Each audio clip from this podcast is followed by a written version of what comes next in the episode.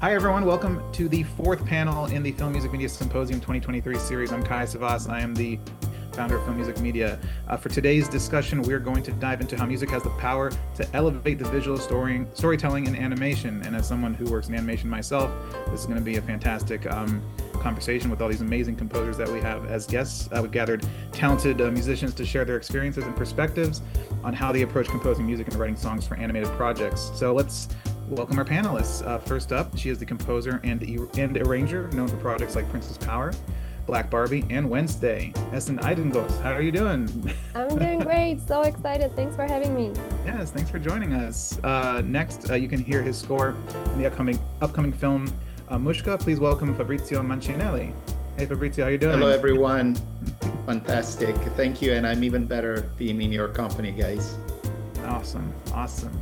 Uh, next, he is the composer and songwriter behind Teen Titans Go uh, to the movies and uh, the epic tales of Captain Underpants. Please welcome Jared Faber. Hello. Hey, How Jared, are you? How's it going? Good. and uh, last but not least, he is uh, a songwriter and producer behind Fancy Nancy, the J Team, Mira, Royal Detective, Mickey Mornings, and various Barbie projects for Mattel. Please welcome Matthew Tishler. Hey, Matthew. Hey everyone, it's so great to be here. What a what a team you've assembled. Can't wait to. Yeah, look at this. This is such an amazing panel. So I'm so excited to dive in with everybody. So let's uh, let's just jump right in. I want to you know start off with kind of going around the room here. Um, so as composers and songwriters, um, I'm curious what draws you to animated projects, and what do you find most enjoyable or rewarding about making music in that field, maybe compared to live action or any other kind of genre of uh, or style of, of filmmaking and storytelling. Um, we can start uh, with Esin if you want to kick us off. Sure. Um, I love that animation inspires both children and adults. So I feel like it speaks to a wider audience. And I love that it's based on more childlike imagination. And Yeah. I was so lucky in the sense that all the animation projects I worked on were like vastly different in terms of the genres of music that I had to create. So those are my answers. Yeah. Yeah, absolutely. Um, Matthew, how about yourself? I mean, I totally agree with what you just said. I mean, for me and the projects I'm working on, I feel like it a lot. They allow me to tap into a more theatrical side of uh, the musical sensibilities that I grew, grew up Yeah. making. Um, you know, you can kind of bend bend the rules of real life a little bit, so you can be a little more childlike, a little more playful, a little more imaginative in your music making. Um, and certainly, the projects I'm working on, I get to tap into my love of musical theater, which is uh, which is really Oh, fun. yeah. That's amazing. Uh, Fabrizio, how about yourself? Well, both of them said very true things, and with me, it's just like all being born of uh, a love that I had for the art form as a kid. I wanted to be an animator. I cannot draw a straight line. So mm-hmm. watching Fantasia, I thought that best marriage image and music was in animation, honestly. And being Italian, we sing from when we wake up under the shower to when we go to sleep and writing themes. In animation, there is more chances and possibilities, I think, in writing themes and tunes than in other fields. So that's what drives me to the art form. Absolutely. Fantasia was, I- according to my mother, the first movie I ever saw as a human being. So maybe that is the reason why I'm here talking to you today. You know, love of sound and and image. Uh, Jared, how about yourself? Yeah, it's funny. I, I'd have to um, agree with everything everybody said here. All of those things are true. Um, I think one of the things about scoring in general, be it live action or animation, is that you potentially have such a broad uh, musical palette. There's, you know, you can really go in any direction potentially, and uh, like somebody already said, e- even more so with animation, it really is wide open. Um, and uh, also similarly to i think it was i i'm sorry some somebody said about um the um you know the musical theater thing i mean there's just so many opportunities to take little sort of little left turns if you will you know down a down a road and and uh yeah explore something it's it's it's just it's just a lot of fun Yeah, hundred percent, absolutely. So, uh, first, I want to jump over to Esin. and I want to talk to you about your amazing uh, work on Princess Power, which you did additional music for for the Mhm. Netflix animated uh, children's series. So, talk to me. What role did you play as an additional composer here? Sure. So I worked with a company called Earworm New York, and this is a show that has both songs and uh, instrumental music. So what I did was more on the instrumental music side, but we Mhm. also had to deliver the episodes in such a specific way. So I also had to do a lot of music editing. and we would also use the uh, songs as an instrumental background thing as well. So yeah, like a lot of Pro Tools and a lot of writing in Cubase if you want to get technical. And I've always wanted to write for yeah, like we got to nerd out, right? Yeah, yeah. get technical. yeah. and I I've always wanted to write for princesses because, you know, that's what I grew up on all the Disney You're princesses. a princess. Oh, thank you. okay, I'll go off video and cry. Uh, but yeah, so like I didn't get one princess, I got four at once. So Fantastic. that was cool. um, did the so were the songs already kind of placed in there when you started working on them, or you said you use them kind of as so you you were able to work around them and kind of find the best way to like work around the songs, right? Correct. Um, yeah. So each episode actually has like some some of the same songs, and they also have mm-hmm. some new songs in them. And then sometimes based on my conversations with JP Rande, who's one of the songwriters, like we would decide which um, instrumental version of what song would fit one of the episodes. So then I would mm. explore, or sometimes like uh, Atomic Cartoons, which is the Canadian company who works for Netflix and who creates this, like they would tell us, okay, like in this episode, we really want to use this song. So please like do something with the background, but it might be better if it's a bit faster, slower. So it's a lot of exploring, and we generally did like uh, two to three versions. So it was back and forth deciding together. Yeah. Oh wow, that's amazing. So I want to jump over to Fabrizio. Uh, Fabrizio, uh, can you uh, walk us through your process for writing the mouse uh, song for Netflix's Green Eggs and Ham series? How do you approach writing the music uh, to for the story? That was like so. I got a call from the production team to test for a song of this like kind of uh, uh, French Revolution mouse in Green Eggs and Ham, and they wanted music, big musical theater. So that was like the task, and I had uh, lyrics uh, already in place from one of the screenwriter. So basically, what I approach is like I went to my love, and I think that we all love, from what I understand uh, from the chat, musical theater. Like it's one of the things. Like I come from the world of opera I can classically train. I wrote an opera at 24. So musical theater is wow. a natural evolution. It's the natural evolution for me was the natural evolution. So writing that piece, like kind of Les Mis vibe, and uh, knowing that I would have had uh, Daveed Diggs singing from Hamilton, you know, and uh, David Newman was the composer on the series, conducted. Yeah. That was already like the drive that made me approach the song thinking I need to do, do the best I can and the rest i just had fun. And i sang the demo the rough demo myself with the terrible french uh, english accent in the middle with my italian on top. And uh, and um, i went back and forth with the production. But basically there were very uh, like very minor changes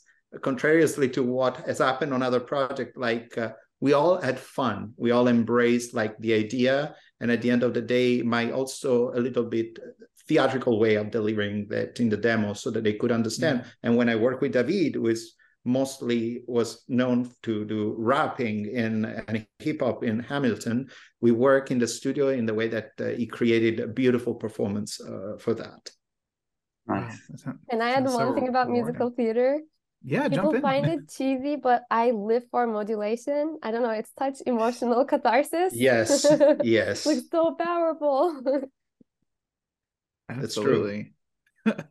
well, let, I want to uh, take it over to to Jared. Uh, Jared, since Teen Titans Go to the Movies also has some uh, hilarious songs throughout the film. Uh, Jared, as the song and score composer, um, how did you balance creating, uh, I guess, the musical identity for the film while staying true to this tone and the style of the actual Teen Titans Go series?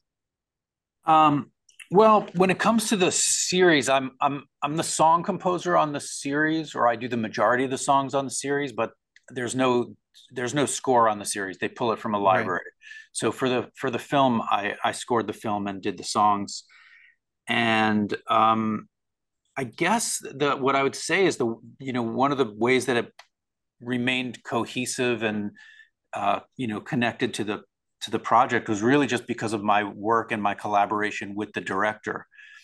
He has a real specific direction for you know where things should go. He always has musical references, um, and it you know it, it was really sort of a best case scenario in terms of you know, I hear composers talk about like collaboration with directors and whatever. And sometimes I'm like, is it really a collaboration or are you sort of kind of in their employ, you know, and yeah. and it, it's a little bit of both, you know, on different different situations. But this one, it was like really like we really worked together on it. So that's that's a big part of why I felt like it for me why it worked. Um, but um, beyond that, you know, we just you know we tried to you know sort of infuse as much sort of contemporary sound into it as possible and mix that with orchestra, you know, synths and orchestra and with beats and guitar and all that kind of stuff that people do. And uh, I don't know, it was a lot of fun.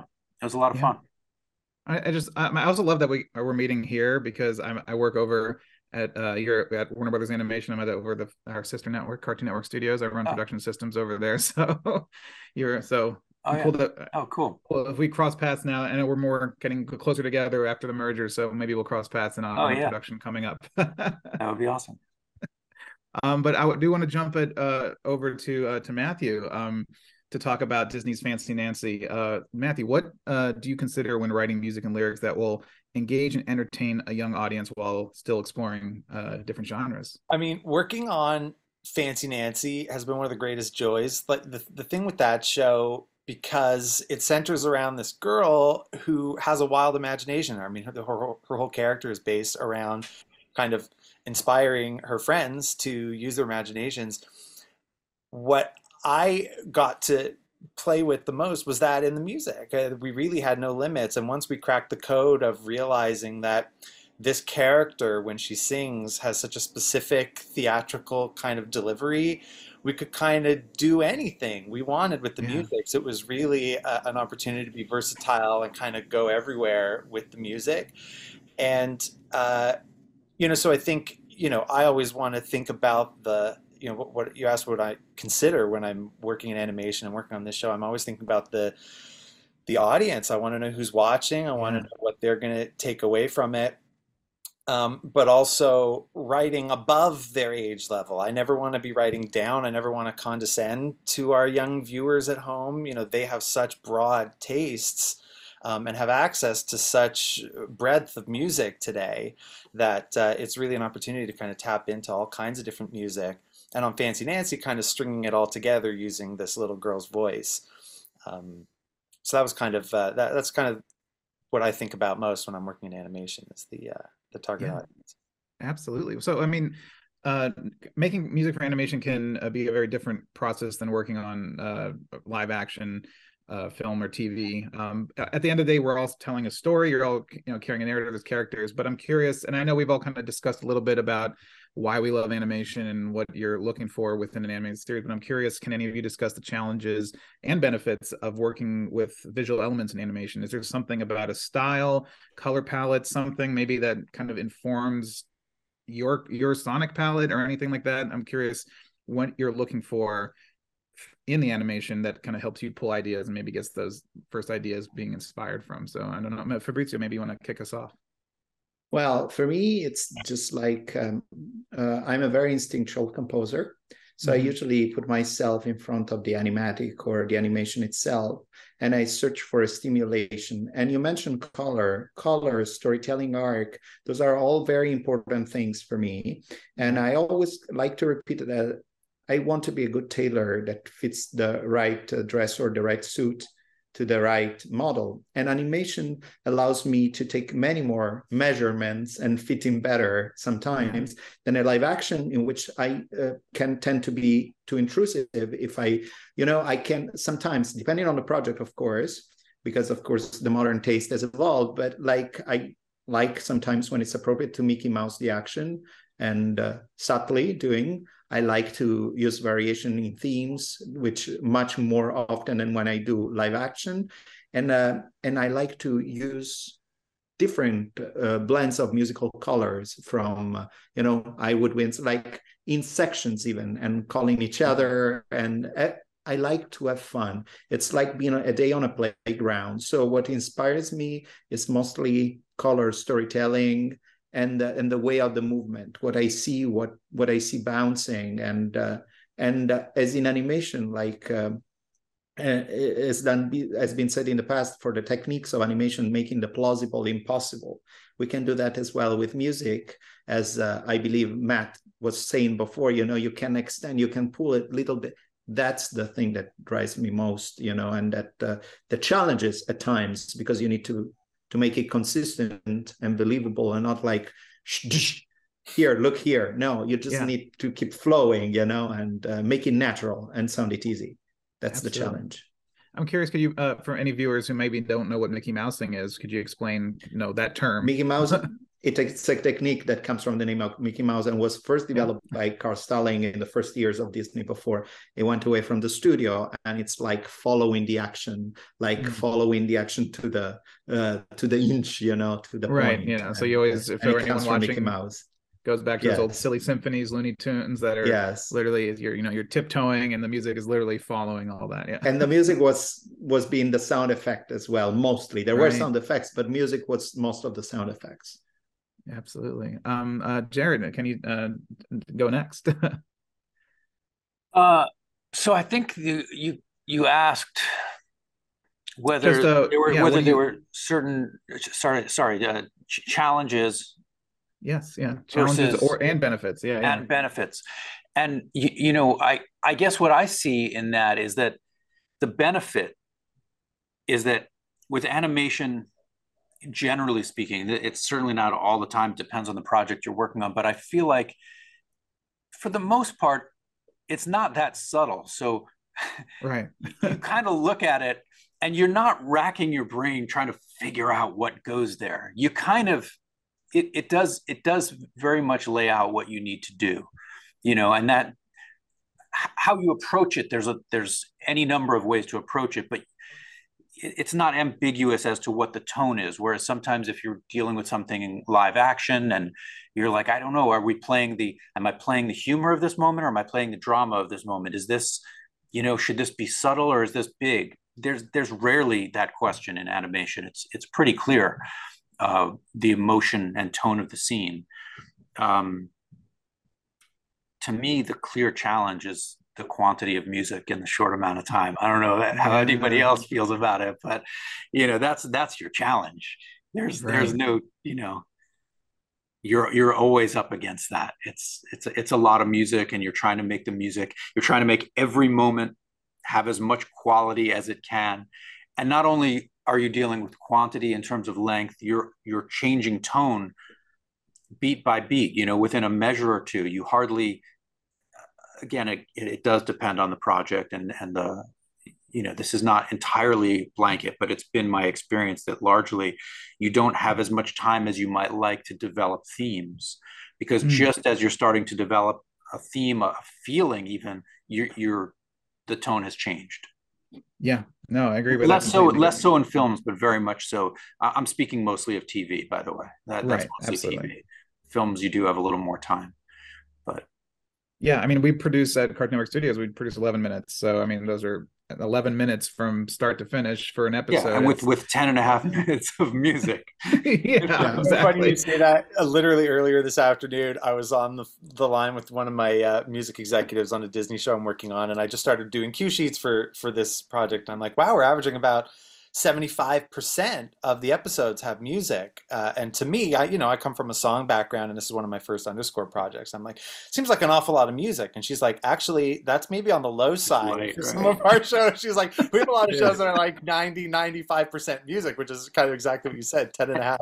And it's a nice choice though, also to right. be able to pull it back because it's much more impactful when there's some silence and then you bring something in, you know? So, yeah. uh, sure it, it yeah, there's because there's there's certainly no shortage of opportunity to put music in.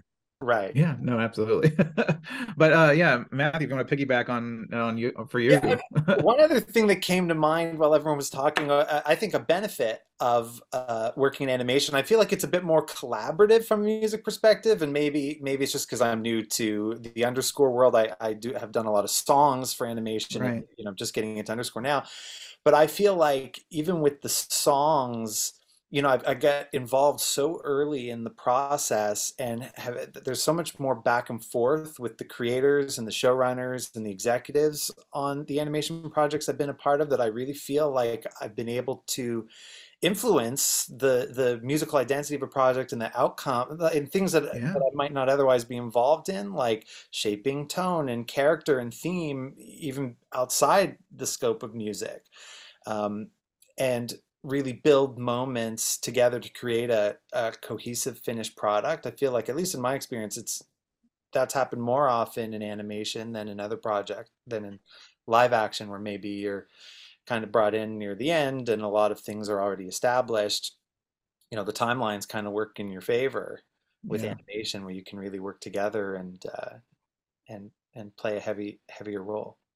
Yeah, no, absolutely. Yeah, yeah. Uh, Esin, how about yourself? What are some challenges, benefits working kind of with the visual elements of of animation? I mean, it's kind of similar to what everyone said, but I feel like as composers, we're used to working with unfinished product. But in animation, it could be even more raw. Like sometimes I work completely in black and white, like I have no idea what the color is. Or sometimes it's not even animation, it's kind of like a slideshow in the sense that you see a frame and then it doesn't change for two seconds, and then you see another frame. So we kind of have to step up our game in terms of our imagination, which is a fun challenge. Like I really, really enjoy it. Um, but sometimes they help us by providing an inspiration that kind of a PDF, where even though the animation we're scoring has very little information, you can still help that inspiration that guide you in terms of the color palette and like all the additional details that they give you about the characters and how the character has evolved as they've been working on it prior to you receiving the material. So like for me, seeing that growth of the both the world that they are in and the characters, that really helpful to me. Yeah. And another thing is like a lot of stings, especially for Princess Power. We also had to Mhm. create so many stings because these princesses, they're like so dramatic. Like they're like throwing tantrums every two seconds. Um, and sometimes the music feels too much because in general in film and TV, like that's not animated. We're trying to be subtle. Like you do these crazy long fade ins and fade outs, and like music shouldn't draw too much attention. But with animation, like stink, let's go, like music in, music out. So I'm like, oh my God, this is so obvious. And I'm going the opposite of what I learned and what I'm like being told with my live action project. So it's just like Yeah. conflicting thing. But it works. Yeah, it works. It totally works. And I, I'm uh, how for everybody. When do you?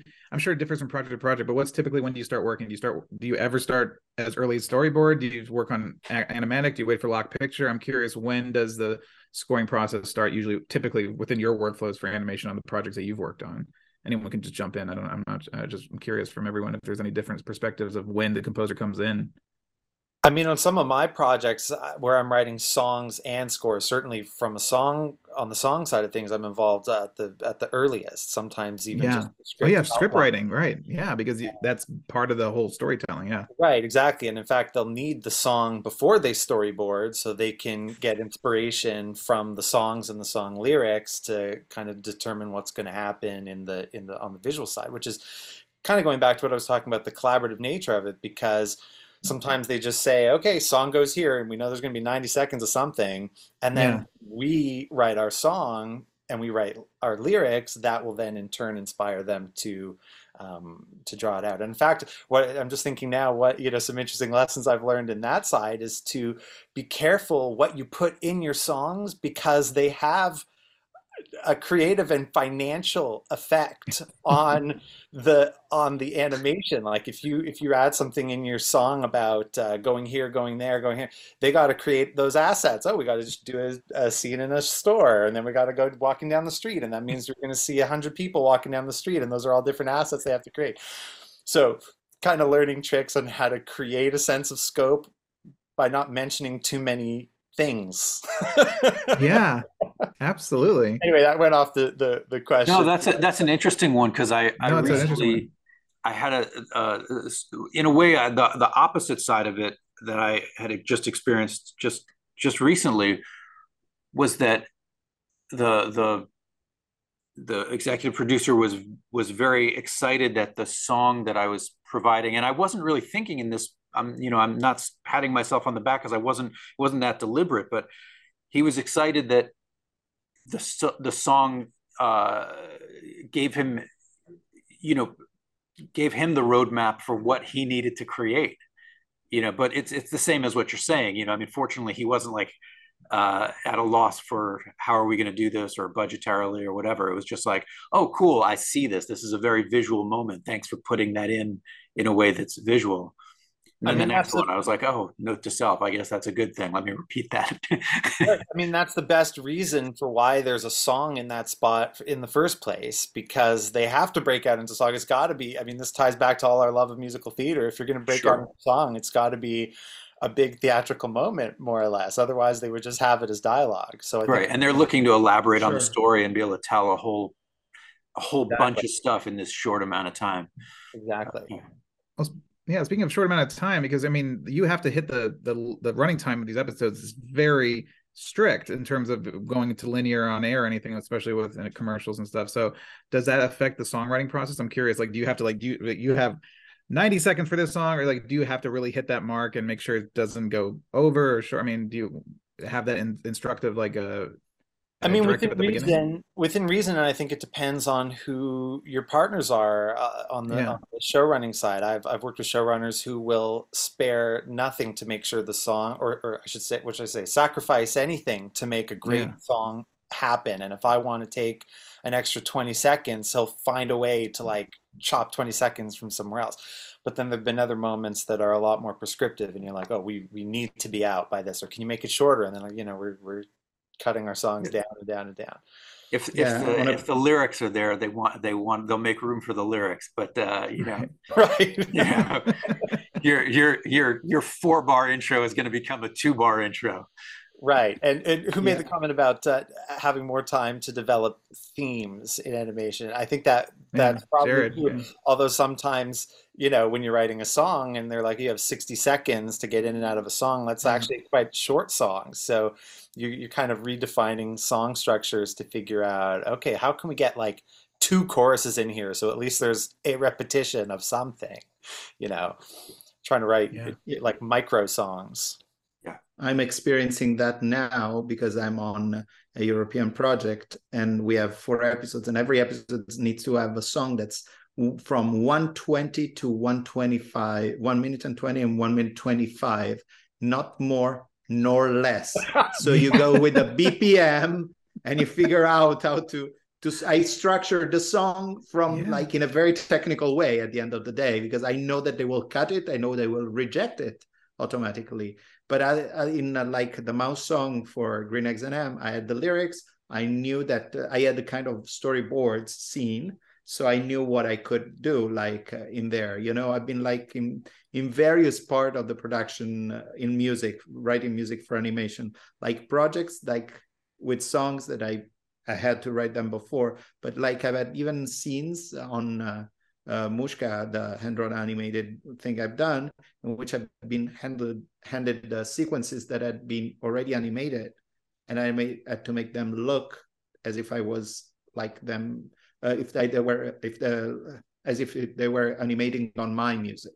That was like wow. the ch- the reverse challenge on that. Yeah, it's like it's like sneaking into like a or like pose that's like already been like you know freeze frame like yeah I have to fit yeah. into the, yeah because they didn't keep a tempo so I also had to figure out how to make it natural you know right. like breathing that was the challenge but it's always that is the fun also you know yeah absolutely so speaking of fun I'm curious of you know you get to um, I mean animation lets you be fun, lets you be big, lets you be silly, can lets you be creative. So I'm curious if there's any Easter eggs in your scores that you could share, maybe like some funny little instruments you've used or unique instruments or just unique like musical phrases or something. Yeah. So Edison, if you want to kick us off.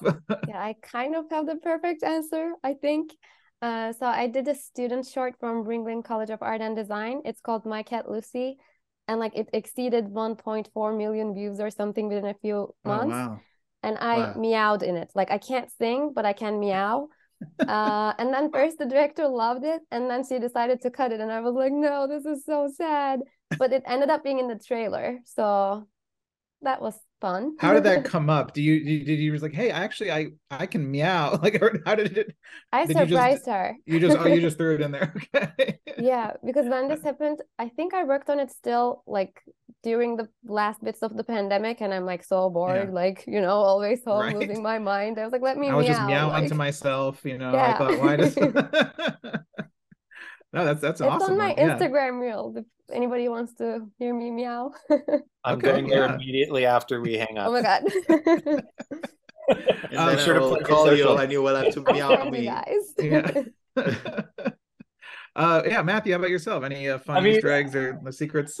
You know, the only real thing that comes to mind is obviously, you know, for budgetary reasons, sometimes I'm the only singer that's allowed on some of Yeah. these projects. You know, we're often not allowed to hire outside singers, or if, if we are afforded one SAG singer, I'm probably going to be the one um, if I'm singing another thing. So I, you know, not that it's an Easter egg for anybody else, like no one else would care, but you know, when I'm watching some of these things back, it's like, oh wow, I've had quite a storied career as a as a as a vocalist. You know, I've I, you Yeah, I've know, gotten I- a kick out of doing that as well. Over yeah, years. it's like I've been an '80s rock singer. I've done, uh, you know, R&B. I'm like, uh, you know, you can all these random things I've I've sung on are kind of pretty funny. I'm I'm sure you all really sing- singer, so it's funny. I'm sure you all sing better than I sing, and uh, I had to sing not on an animation, but uh, I recently completed a kind of a YouTuber's movie produced by a big company in Italy. Uh, it's an adventurous movie, and they needed like pirates singing, and they said, "Oh yeah, we don't have a budget to record a Tavern of Pirates, so I have to be all the voices of the pirates," and I'm like awful, but it's in the movie. They liked it, and I Wow. and I will be like. I will have to live with that. It's not alone. I've been a pirate. Ever. I've been a pirate too, so That's good, but but I'm sure you were more in tune than me. We Well, have maybe tools Pirates for that. Anonymous. This is turning into Pirates Anonymous. Right, well, that's the fun of being a pirate. You don't have to be in tune exactly. That's true. That's the rougher true. and That's gruffer, true. the better. sea Hey, and if yeah. you're you know, I a got- drunk pirate, like Yeah, you don't you need go. to be that's in what tune I at was. That what that's what I was doing. well, it's just funny because I I hear this all the time. I just interviewed recently um, a friend of mine, Dom Lewis, who did Violent Night that opened, Fantastico. and and he told me he was like, yeah, for Spirited on Apple TV, we had choir, we had budget for a choir. He said for Violent Night, I was an alto, soprano. I was every like every voice you hear in that score is him just layered on top of itself.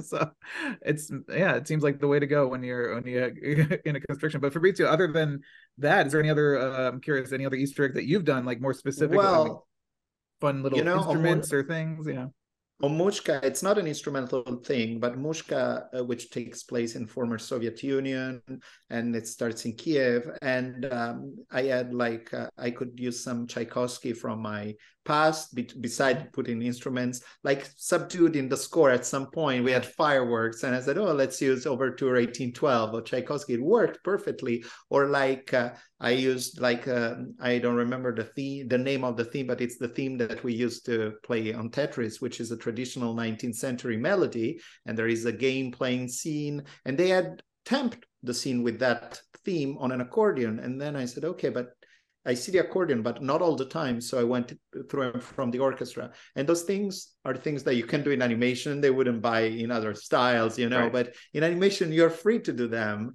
and Yeah. it works, and that was so much fun. that's awesome um uh, jared how about yourself Okay, I actually I made a I made a little Instagram post about this recently. So I I was uh, I'm working on a, a show called The Tiny Chef, which is a stop motion uh, Nickelodeon show about a little tiny green guy who's about this big, who's a chef. And um, yeah, on from time to time on previous shows, sometimes when I'm looking to write a theme, you know, sometimes if I start from the position of harmony instead of melody, I might pick out like I might take chord changes from like a like a, a standard tune, like you know, you know, like a standard jazz tune. Hmm. So on this one, I decided to see. I thought, well, I've done that before. I said, I wonder if I could slip John Coltrane's Giant Steps chord changes into this preschool show, and um, and it's ironic because he's the tiny chef. He makes small steps, and I put giant steps throughout. I tried to reference it at least once in every episode, and um, great. so that's awesome Teaching the younger generation. yeah, exactly. Amazing.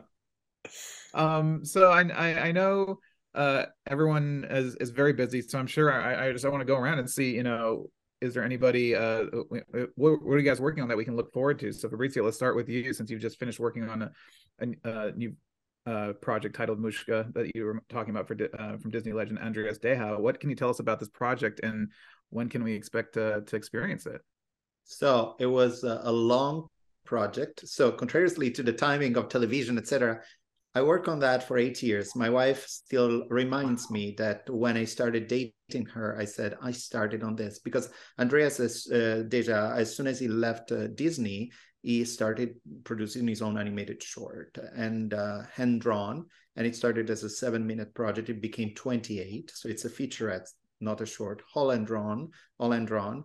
And we had the theme by Disney legend Richard Sherman and I had to produce this theme, integrate into my score, and work in a way that would be seamless with my themes. So I have a story about that. Uh, that that's fun. I was entering Disney parking lot one day to visit some friends at the studio, and I hear see a call from a private number, and uh, I was entering the garage, so it went to voicemail straight. and I'm so glad it did. It was Richard Sherman after I had done the first arrangement of his lullaby that is in the film.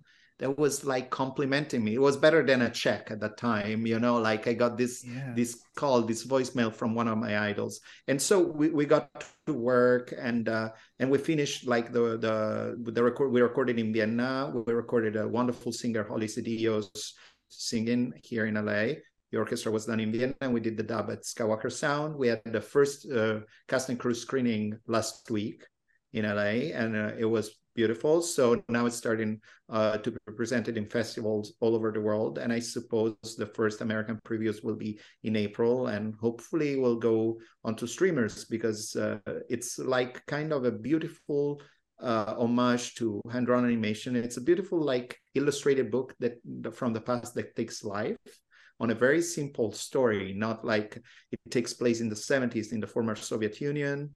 It's a story of love and uh, being able to letting go of our loved ones. And um, and I was able to to channel my old-fashioned European styles in that, yeah. which is which was kind of different and refreshing because I was writing at the same time a musical feature, uh, you know, with more modern songs and other stuff. So that's I'm very looking forward for people to look at Andreas's uh, mini masterpiece. Yeah, that's amazing. I mean, I know that you've you worked with Richard, before, you and, know, working with Richard, that was, was, so amazing. And then you have Holly. Yeah, she just did the amazing vocals to "Don't Worry, Darling." Like she's a great vocalist. Yes, amazing. Now, Holly can sing everything. Holly can yeah. sing really everything. And I have another project that uh, I'm looking forward to for it to be released because I finished that last year. It's a, an animated feature I did with the uh, Thai animated uh, feature studios, uh, which is called T&B Media Global. The film is called Out of the Nest. We're waiting for the the censorship from uh, China and Thailand to release the copy and decide. But it's like a, I recorded 78 minutes of score on an 80 minutes movie. So oh, wow. Uh, going back to the. yeah, there you go. You're hitting like that, yeah, that the percentage. 75 piece orchestra and uh, now i'm waiting because it's it's a i feel it's a fun movie and uh, and i'm so looking forward to that so oh, wonderful. wow. Um, awesome. Amazing slate coming up. So uh yeah but i want to everyone else i'm curious what else everyone has that you can talk about? Hopefully you can you know don't break any ndas i know everyone can't talk about everything but Esin is there anything that we can look forward to coming up I will be a world premiere at the South by Southwest. It's the Black Barbie film that you mentioned when introducing me. It's actually yeah. a documentary, it's not animation. Um, but other than that, I'm working on two animated shorts. I'm waiting for the locked picture. They're for students, so I can be the like cool one and be like, I'm not gonna start working on it until you have a locked picture. um, other than nice. that, I have a horror short I might be collaborating with a composer that I really admire to co-score something together. It's not like fully booked, but fingers crossed. Right. So yeah, exciting stuff. Yeah, fingers crossed. That's awesome. Uh, Matthew, how about yourself? Uh, well, one animation thing that I'm super excited about is a Disney Channel animated show coming out. I think this summer. It's called Hailey's on It. Um, I'm doing all the songs and underscore, and this is actually the project I mentioned that is my first official foray into underscore, um, mm. which is a super fun project, and it's very well suited to my taste because I get to dabble in a little bit of everything. There's pop music, there's rock music, there's hip hop, there's K-pop, there's uh, you know a lot of musical theater. There's all kinds of fun stuff in there that I love to do. Um, uh, so that comes out I think this summer. It's nice. Awesome. Congrats. Jared, how about how about yourself?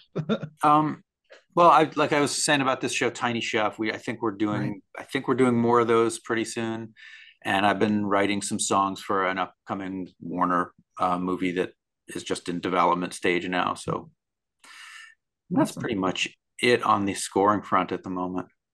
Great, great. Well, as we uh, wrap up uh, our our panel tonight, I I love to kind of leave some maybe some words of wisdom from you know from all of you who've you know each person's career and path has been so unique and different. I'm sure you all learned lessons that will apply to you know hopefully to some new people who are coming into the industry, maybe are getting their foot or just getting started. So I'm curious if you could give one uh, kind of a piece of advice. I would love to kind of know. And um, you know, I want to start. Uh, with you, Esin, because uh, you, about working with students from Ringling College of Art and Design. What can you share about your experience and how it highlights the importance of versatility and collaboration in the creative field? So I love working with them. I think so far I've done 15 films for them, and I'm doing two more now.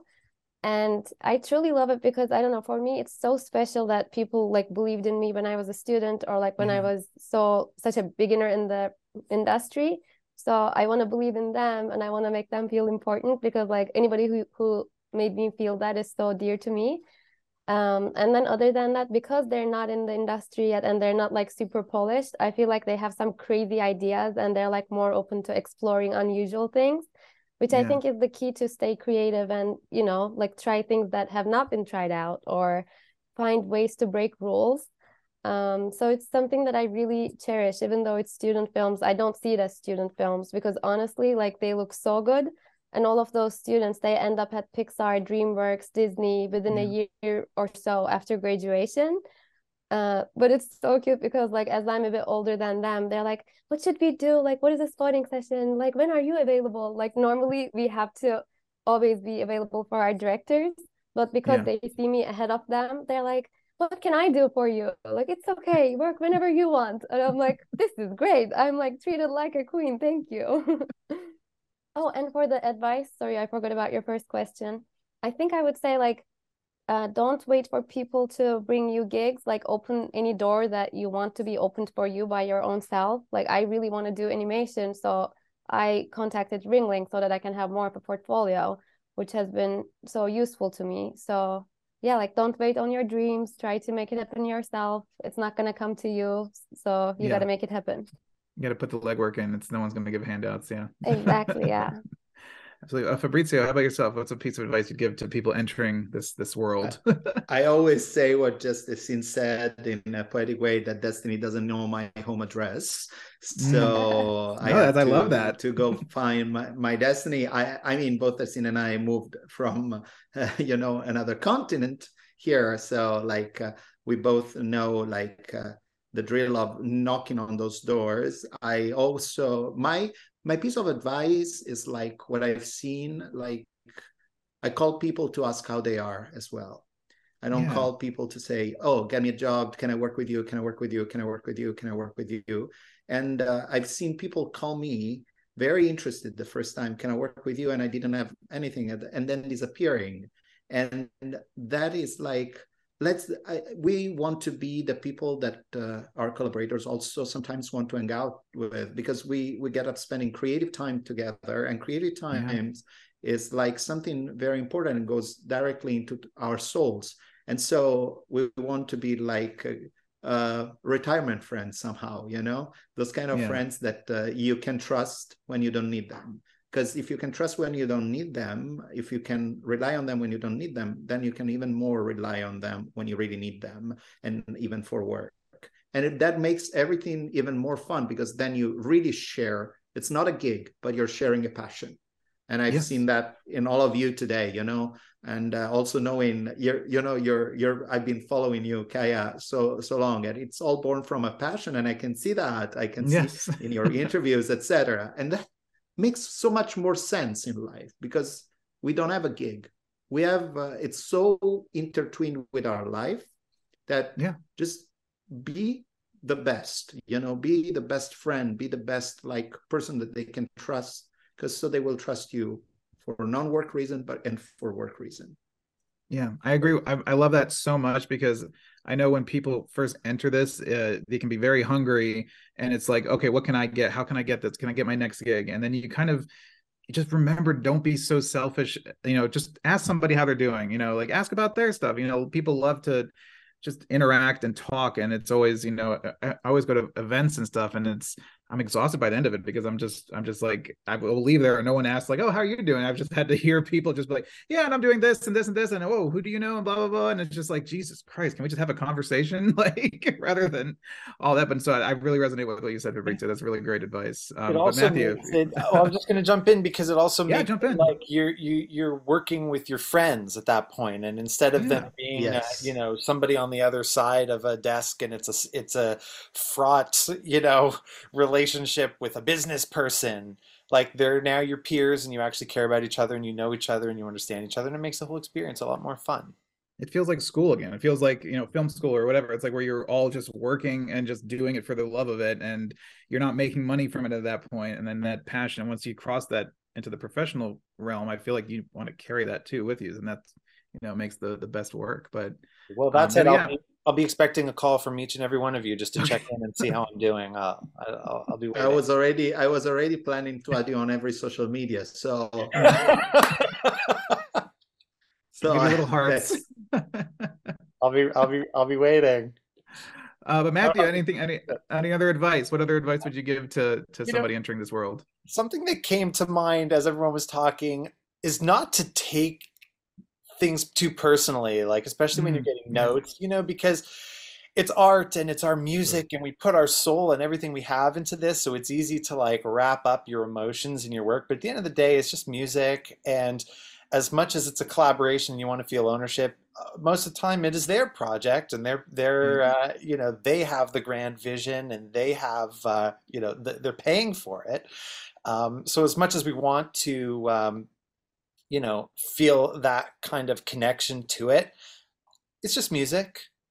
So if someone doesn't like something you've made, you don't have to like be nasty or tell them why they're wrong. Use you it can... for another project. What was that? use it for another project. exactly. It goes in the library. That's the thing. It goes in the unless library. in the contract they own it, unless oh, in the oh, contract yeah, they own every version until your last drop of blood, etc. that's that's true too. Oops. Um, yeah, because because you can just make something else you know? Yeah i'm not saying don't get emotionally att- invested but uh, but uh, you know you don't have to let your feelings get hurt if somebody doesn't uh, like something that you've made. I don't think it's an attack on you. It's probably just that they were thinking for something a little bit different which is yeah. fine too absolutely it's it's all in the service of the narrative and the film it's all everyone is trying to do the best for what's what's right for the story um but jared how about yourself what's something that you could impart on I mean, on i'd have to agree and reiterate everything everyone said here. I mean, Those are the those are you know pretty much touched on. I think all the the most yeah. important uh, elements of what it is. Uh, the main thing I would add is that maybe just to not be in such a rush. I've I've sort of found that the most so many things have have come simply because I'm still here. You know just yeah. uh, and, you know if you're you're in it long enough you'd just be surprised what might come up you know if you've if you've if you've you know sort of handled yourself in the way that everyone here is describing which is essentially just not being a jerk and hopefully you know doing the putting you the best work you can put out there all the time you know you, you will certainly find your your moments of frustration where you're like wow, what's next? And how do i get to this level that you you think is the next level? But when i look back on things i'm just like man things have come out of nowhere you know? Mm. um, you know largely things come through relationships. I think everyone here would probably agree that you know opportunities come through relationships that you have and there's you know you probably each have your sort of champions people who like to work with you over and over and that's you know uh, very much something that sustains for me it sustains me are a handful of people who who who um i feel like look out for me or they appreciate what i do but it just really interestingly is just like things that have come up that like i just could not have planned for um, yeah and uh, just little opportunities, people you met along the way. Sometimes they aren't even professional opportunities as much as they're opportunities to be in a room, get get to be around certain people, watch someone else make amazing music that I might not have thought that I would ever get to even be close to. You know, the people who I've been fortunate enough to count amongst peers and friends or or even beyond because they're way out of reach but i've gotten to be close to and watch work from time to time so you know hang in there is, is my yeah, advice hang i in guess. There hang in there Just and, hang in and there. always yeah be open to whatever uh, the roads that open up that you have never yeah will never planned for. People to come out with this like mentality like i'm gonna do this and be this and then yeah i'm an animation. I don't know how to draw. I can't like i'm running helping run a studio. Like i didn't expect to work at disney and then end up in cartoon network it was you know i had no plan for that but it's and i love it more than anything. So but i think a perfect way to wrap up uh first i want to thank everyone for all your amazing insight uh, tonight Oh, but as you. we sign off, I want to go you. around real quick. I want to know everyone's favorite animated film. I want to know something that really touched you really quick.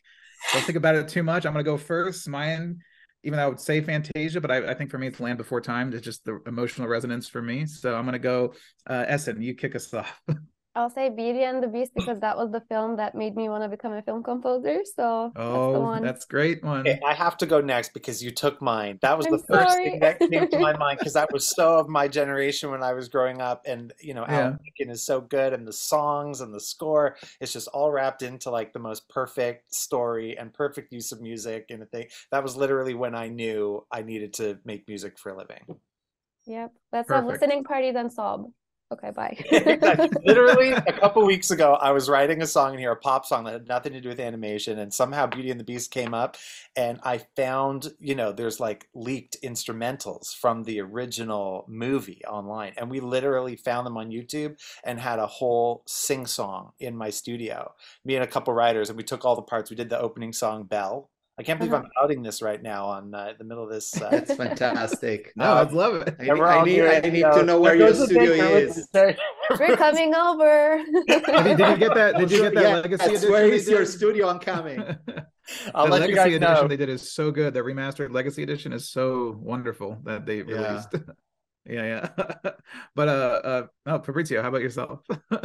Well, I have actually two from the past, and one is not an animated only. It's Mary Poppins, of course. oh yeah, which is like doesn't count, but and 101 Dalmatians because Oh. it's still a very modern movie, uh, even Yeah. though it's more than 60 years old. It's 62 years old movie, uh, but it's very modern, and of course, like uh, uh, the main protagonist, uh, human protagonist, uh, is a songwriter. So yes. Jared, how about yourself?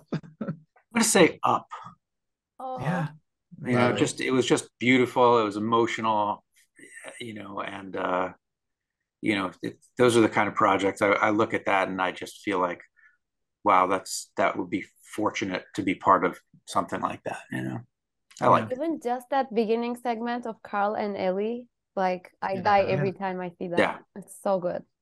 I know, Beautiful. It's just a short. It can be a short film in its own. Those are all wonderful Yeah. answers. I do want to throw just for your friend Richard Sherman, Fabrizio, Charlotte's Web. I think those are some of the songs in Oh, Charlotte's that- Web. that- yeah. Oh, they make me cry so much. But anyway, Yeah, uh, I uh, want to thank Sherman Brothers.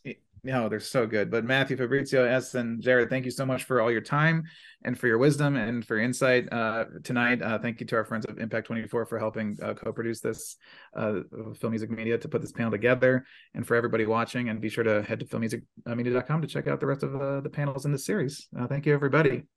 thank you super fun